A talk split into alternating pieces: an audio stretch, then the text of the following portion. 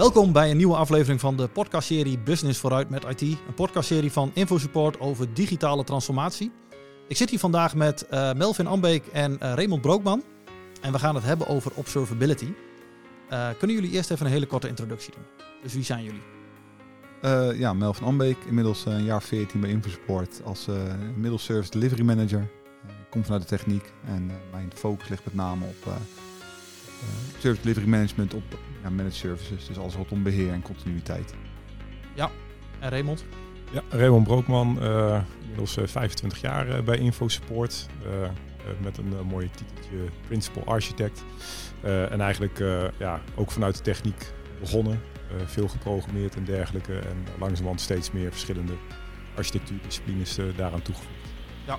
en daarnaast ook de rol van, van Area Lead binnen InfoSupport. Ook ons vakgebied eh, steeds verder willen versterken. En eh, Melvin is daar ook een van de chapter leads van. Uh, het format van deze podcast van vandaag is dat ik jullie een aantal vragen ga voorleggen over observability. Jullie gaan daar met elkaar over in gesprek. Uh, even voordat we met de vragen beginnen. Uh, waarom is het belangrijk dat we dit onderwerp in een podcast bespreken? Nou Melvin, wat denk je? Nou, ik noemde iets over continuïteit net en, en, en beheer. En, en observability is voor mij denk ik nou, holy grail niet, maar wel een instrument waar we veel beter ons beheer kunnen doen. En klanten kunnen helpen, ook in de, in de evolutie van hun producten. Uh, maar echt ook beter beheer te kunnen leveren. Dus dat, dat, daar heb je het over uh, sneller kunnen anticiperen. Of überhaupt kunnen anticiperen op, op mogelijke meldingen. Ja. Uh, maar als er meldingen of problemen zijn, dat je ook zo snel mogelijk kan ingrijpen. En weet waar het vandaan komt. En is dat voor jou hetzelfde, Raymond? Of uh, kijk jij daar ook vanuit een nee, ander perspectief uh, Dat anticiperen is zeker een belangrijke factor. En daarnaast denk ik dat het ook een uh, belangrijke factor is dat de architectuur van systemen door de jaren heen natuurlijk flink veranderd is. En dat er daardoor steeds meer dingen nodig zijn om het juiste inzicht te krijgen. En dat je het inzicht van, van tien jaar geleden van een monolithisch systeem echt wel anders is als de, de gedistribueerde en cloud systemen van tegenwoordig. Ja, gaan we het zo ook over hebben. Laten we beginnen met de eerste vraag. Um, als we het over observability hebben, wat is dan voor jullie de definitie daarvan? Of de uitleg? Ik zeg uh, monitoring on steroids. Dat mag ik helemaal niet zeggen, want ik lees genoeg blogartikelen waarin. Oh, daar ben ik me overigens ook uh, heb ik me schuldig aan gemaakt. Monitoring versus observability. Uh, je kan geen observability hebben zonder monitoring. Nou, ik denk dat de meeste mensen wat, wel weten wat monitoring inhoudt. Je, je controleert een systeem op basis van verschillende data input. Dat kunnen metrics zijn, dat kunnen logs zijn. Uh, alleen observability die doet daar wat meer mee. En dus die kijkt echt, um, wat komt er nu allemaal binnen? Waarom komt het binnen? En waarom gedraagt het systeem zoals het zich gedraagt? Ja. Ja, en als je echt uh, naar meer wetenschappelijke definitie kijkt, dan, dan is het echt het systeem als black box beschouwen. En uh, aan de hand van datgene wat er uit het systeem komt, eigenlijk de interne staat van het hele systeem kunnen achterhalen. Nou ja, wat je in traditionele aanpakken ook nog wel eens ziet, is van oh, er gebeurt iets. We weten niet precies wat er nou aan de hand is. En we moeten al heel snel de code induiken uh, en allerlei debugprocessen gaan starten om dat te achterhalen. En met observability is juist ook het idee dat je veel meer van die analyse eigenlijk al direct uit de logs en de, de metrieken kan halen. Duidelijk. Uh, mijn volgende vraag was: wat is het verschil tussen monitoring en observability? Maar is die al deels beantwoord of niet? Ja, ik, ik deels. Dit, dit, kan makkelijk een podcast aan zich zijn. zijn. en misschien is dat al een goede, goed topic. Ik, ik, ik vat het samen en misschien oversimplificeer ik. Uh, maar monitoring is meer wat er aan de hand is. En uh, observability is meer de waarom. En nogmaals, ik oversimplificeer enorm. Maar ik denk als je een hele makkelijke scheiding wil hebben, dan uh, ik denk dat dat een goede definitie is. Zijn er veel misvattingen over? Is iedereen dit met jou eens? Inderdaad, er wordt nog wel eens gezegd van nou ja, we doen toch al monitoring. Maar ik denk dat het hem ook vooral zit in de trends van de afgelopen jaren. Waarin we naar nieuwe architecturen zijn gegaan. In eerste instantie veel meer uh, monolithische deployments in ieder geval. Hè. Dat waren vaak ook al wel modulaire systemen. Maar dan als één geheel uitgerold. En dan is, uh, er zijn een aantal dingen relatief makkelijk, even gechargeerd. Want het systeem uh, doet het of het doet het niet. En als die ergens crasht, dan crasht die meestal volledig. En aan de ene kant is dat voor gebruikers niet zo fijn, want het systeem doet het niet.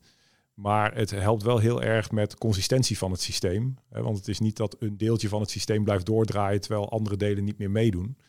En doordat we zeg maar beschikbaarheid van systemen en ook de performance steeds belangrijker zijn gaan vinden. zeker ook vanuit de hele cloud kant, uh, zijn de architecturen steeds complexer geworden. En betekent het dat je nu eigenlijk in één keer zicht moet hebben op een heel landschap van allemaal eh, kleine services die goed moeten samenwerken. En om die dingen aan elkaar te kunnen knopen, heb je meer nodig als per service uh, wat logs en wat monitoring. Want dan weet je zeg maar de puzzelstukjes en of die puzzelstukjes er zijn of niet, maar je kunt niet de puzzel leggen. En is daarmee uh, observability ook, is het optioneel of is het noodzakelijk? Ontkom je er in, in zo'n omgeving niet aan? Ja, dat, dat hangt heel erg af van het aantal services. ik durf op zich wel de stelling aan dat als je, nou laten we zeggen, minder dan vier services of zo hebt, dan, dan kun je ook nog wel dingen qua logs een beetje aan elkaar knopen. Het ligt er natuurlijk ook heel erg aan hoe de lood in elkaar zit, eh, wat er allemaal parallel loopt en dergelijke. Maar zeker als je uh, naar een tiental of enkele tientallen services gaat, ja, dan heb je gewoon echt meer ondersteuning nodig om al die verschillende puzzelstukjes aan elkaar te kunnen knopen. Duidelijk. Is daarmee het verschil goed uitgelegd of missen we nog een uh, stukje? Ik denk dat het wel goed is uitgelegd. Ik wil er wel wat aan toevoegen. Um, kijk, observability is, is iets wat je als mens heel goed kan doen. dus uh, ik zie een systeem, en Raymond doen als voorbeeld een, viertal servers. Nou, laten we daarvan uitgaan. Uh, als traditionele beheerder van een applicatie, van zo'n landschap, kan ik prima zeggen, er gaat iets stuk en waarschijnlijk ligt het daar aan. Ik heb die kennis, ik heb een stukje ervaring. Dat, dan, dan, heb je een stukje tracing in je hoofd, noem ik het maar. En je weet als marketing heel druk bezig is met een, een, een, een, een nieuwe campagne, heel veel data voor nodig. En je ziet dat daardoor de schijfruimte volloopt. Ik, noem, ik, nogmaals, ik het, oversimpliceer het misschien. Um, maar die correlatie kun je maken. Dus er komt meer, er is een campagne, er is meer load, uh, wat de reden dan ook. En er gaat iets stuk. Nou, dan kan ik bij jou aankloppen of iemand anders. Hey, jullie zijn niet mee bezig. Um, alleen in een heel complex landschap, waarvan ik niet altijd weet wat er allemaal speelt en wie wat maakt. Ja, dan, goed, dan, dan heb ik dat op stukje observability, moet ik ergens anders beleggen. En dus dat je waarschijnlijk ook niet wil dat jij dat alleen in je hoofd hebt. Ik bedoel, als jij morgen ergens anders werkt, dan is die kennis daarmee volgens mij ook weg. Ook. En ja, hoe objectief ben ik als mens? Uh, dus, dus dat wil ik ergens anders neerleggen. Um, en daar kan observability heel goed bij helpen. Dus dat, dat deel eruit halen. En ook kunnen, niet alleen kunnen reacteren, maar ook proactief kijken naar wat komt er allemaal langs. En hoe kan ik daar wat mee? Hoe kan ik de organisatie ontlasten? Uh, en in dit geval kan het goed, goed zijn als ik maak een marketingcampagne intern aan in het systeem.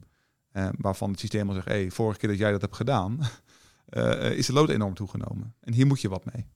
Uh, dus dat zijn dingen waar observability ook bij zou kunnen helpen. Het is ja, proactiviteit is dus wel echt een belangrijke, ja. dat, dat dat hiermee meer mogelijk wordt. Ja, doordat je eigenlijk extra inzichten krijgt. Hè, en, en ook het makkelijker maken om dat inzicht te krijgen. Want als we het weer over dat gedistribueerde systeem hebben, dan zag je in de traditionele aanpak nog wel eens dat ja, als er wat mis was, uh, de, de, de operations uh, mensen verschillende logs moesten opvragen en die dan aan elkaar knopen. Uh, en tegenwoordig hebben we gewoon betere tools die ervoor zorgen dat je dat als een geïntegreerde log kunt bekijken. En daarmee krijg je gewoon veel makkelijker dat inzicht en ook vooral veel sneller.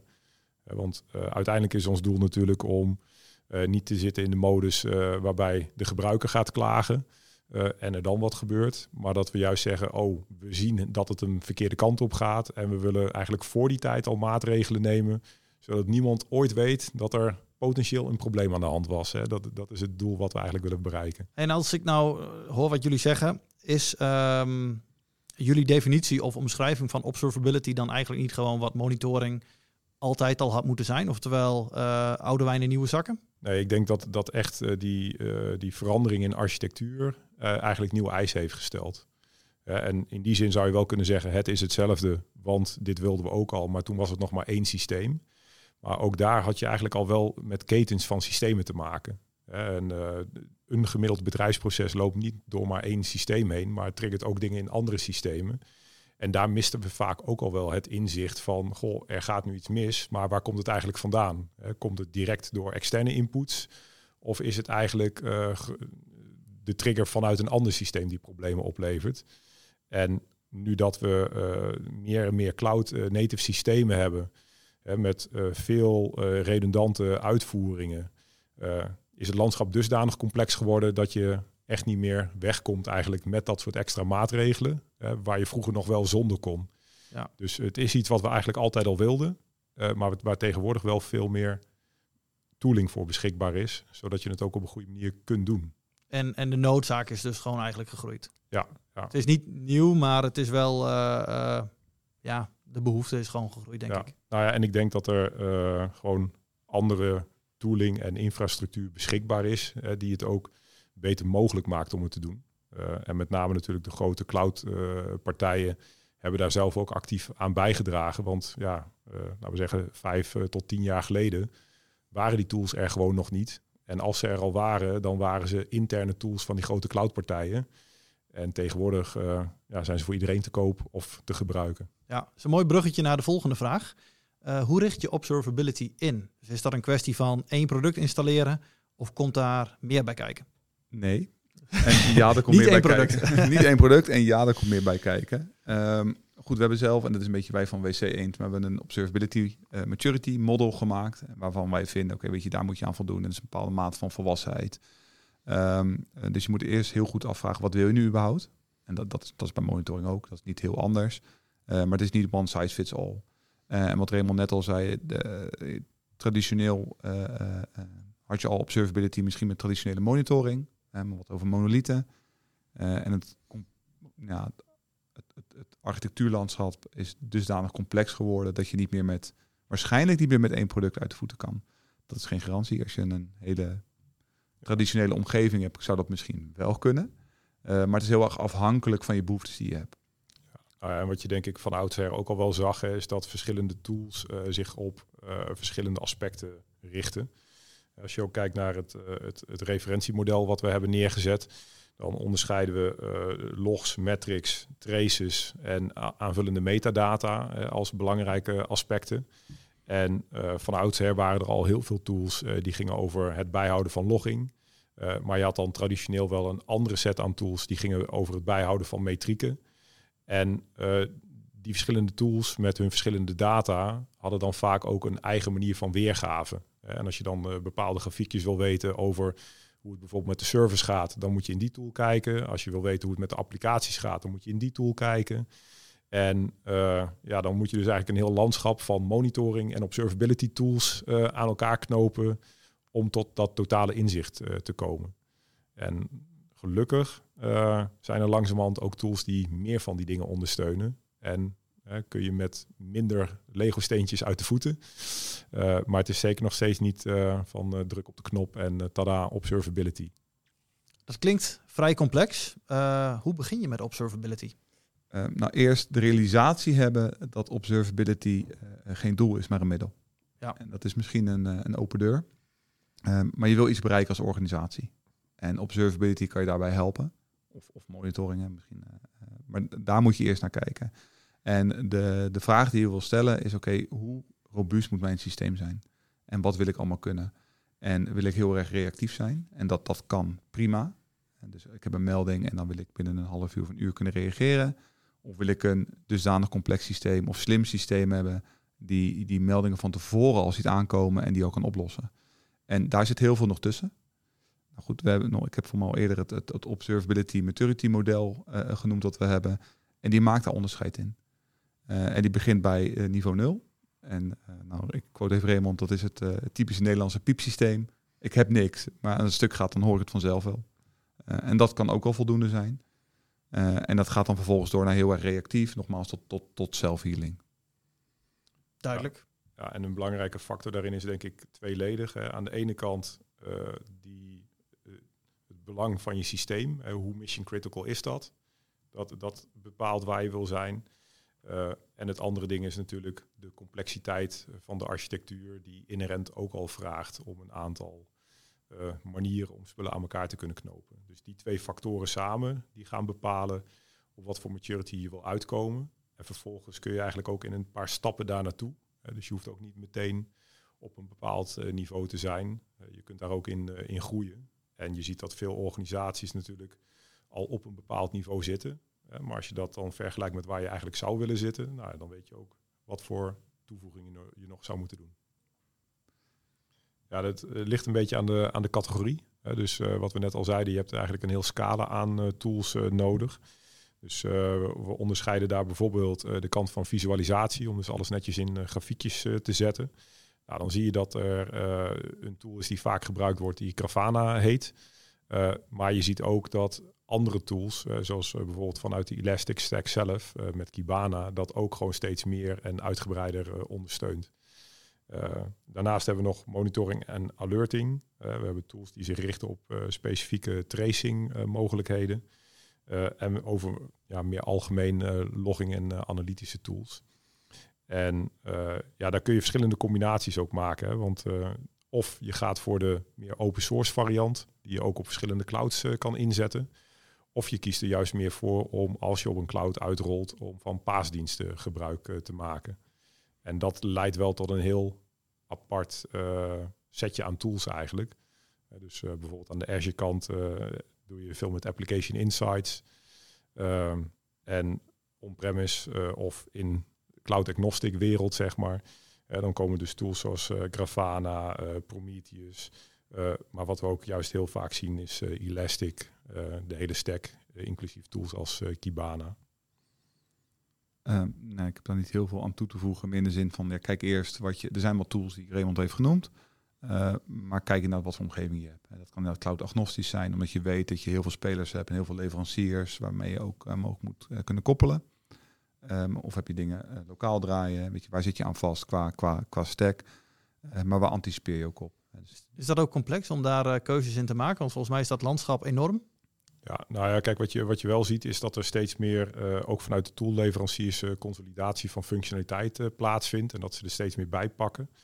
dus waarin Elastic in het verleden veel meer gericht was op logs en een beetje monitoring, zie je dat ze op een gegeven moment echt de metric kant flink hebben toegevoegd en dat ze juist ook het hele stukje rondom distributed tracing hebben toegevoegd.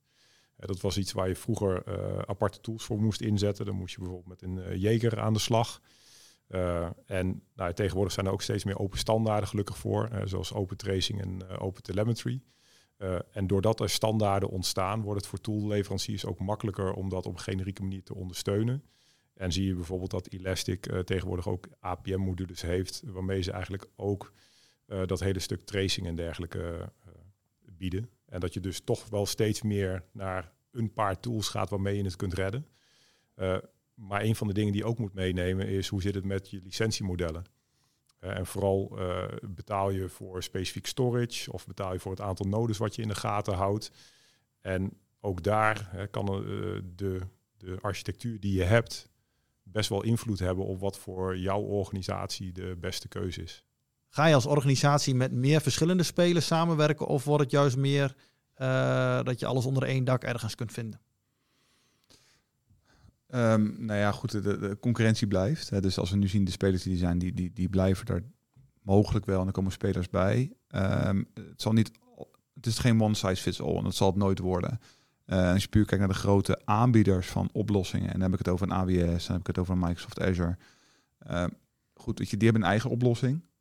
Uh, is het Azure Monitor of, uh, of, of AWS CloudWatch? daar, zit, daar zit ook het nodige in. Ja, goed, die blijven. Die moeten ook iets aanbieden. Ja. Ik kan me ook voorstellen als je in zo'n ecosysteem zit dat je daar ook gebruik van wil maken. Um, anderzijds, ja, als je wat meer nogmaals meer cloud-agnostisch zit, um, komen zijn er andere spelers waar je gebruik van kan maken. En het lastige met dit vraagstuk, want eigenlijk wat je weet is het one size fits all, waar moet ik voor kiezen? Ja, dat antwoord hebben wij niet. We hebben wel recommendations die we, die we doen. Dus als je ziet in deze omgeving kan je het beste dat gebruiken. Uh, uh, maar niet alleen de oplossingen worden complexer, uh, maar ook als we het hebben over observability, wordt het landschap complexer. Ja. Uh, dus waar moet je een verbinding mee maken? Waar moet je rekening mee houden? En dat is voor een hoop partijen heel overweldigend, want die willen het allemaal heel goed doen. Observability klinkt nou, heel machtig en dat is het ook, dat kan het ook zijn. Uh, maar ook hier, je kijkt van beneden af aan wat je wil doen. En dat is wat, wat wil je, zou je graag willen bereiken als organisatie weer naartoe. En kijk daar wat op dat moment het beste past, bij, bij de, welke oplossing het beste past. En heb niet de illusie dat dit een oplossing is voor tien jaar. Uh, de kans gewoon heel erg groot dat de wereld over tien jaar heel anders is. Ja, nou, waarschijnlijk over drie jaar ook al. Ja, ik zie wat dat betreft wel uh, ook wat lichtpuntjes gelukkig. Uh, namelijk dat juist omdat dit steeds meer in ontwikkeling is, vindt er wel ook steeds meer standaardisatie plaats. en door standaarden als Open Telemetry bijvoorbeeld, wordt het dus ook mogelijk om jouw systeem te ontkoppelen van die monitoring solution. Want daar hebben we het eigenlijk nog niet zo over gehad, maar zit ook vaak een uh, belangrijke afhankelijkheid tussen uh, de systemen die je bouwt en hoe ze gemonitord uh, moeten worden. hoe meer inzicht je wil hebben, hoe meer je toch ook vanuit je applicatie specifieke dingen moet gaan inregelen om de goede gegevens te kunnen opsturen. En nou ja, nu zie je dat dat heel vaak gebeurt naar een specifieke tool. En dat je daar dus toch ook een beetje vast aan zit. Maar als je dat steeds meer op open standaarden kunt baseren, dan maakt het ook makkelijker om jouw systeem in verschillende omgevingen uh, te kunnen neerzetten met een verschillende toolstack. Uh, jullie beiden bedankt voor jullie visie op de, de vragen die ik jullie heb voorgelegd. Ook iedereen bedankt voor het luisteren. En uh, vergeet je niet te abonneren op deze podcastserie. Okay. Nogmaals bedankt. Ook bedankt. Dank u wel.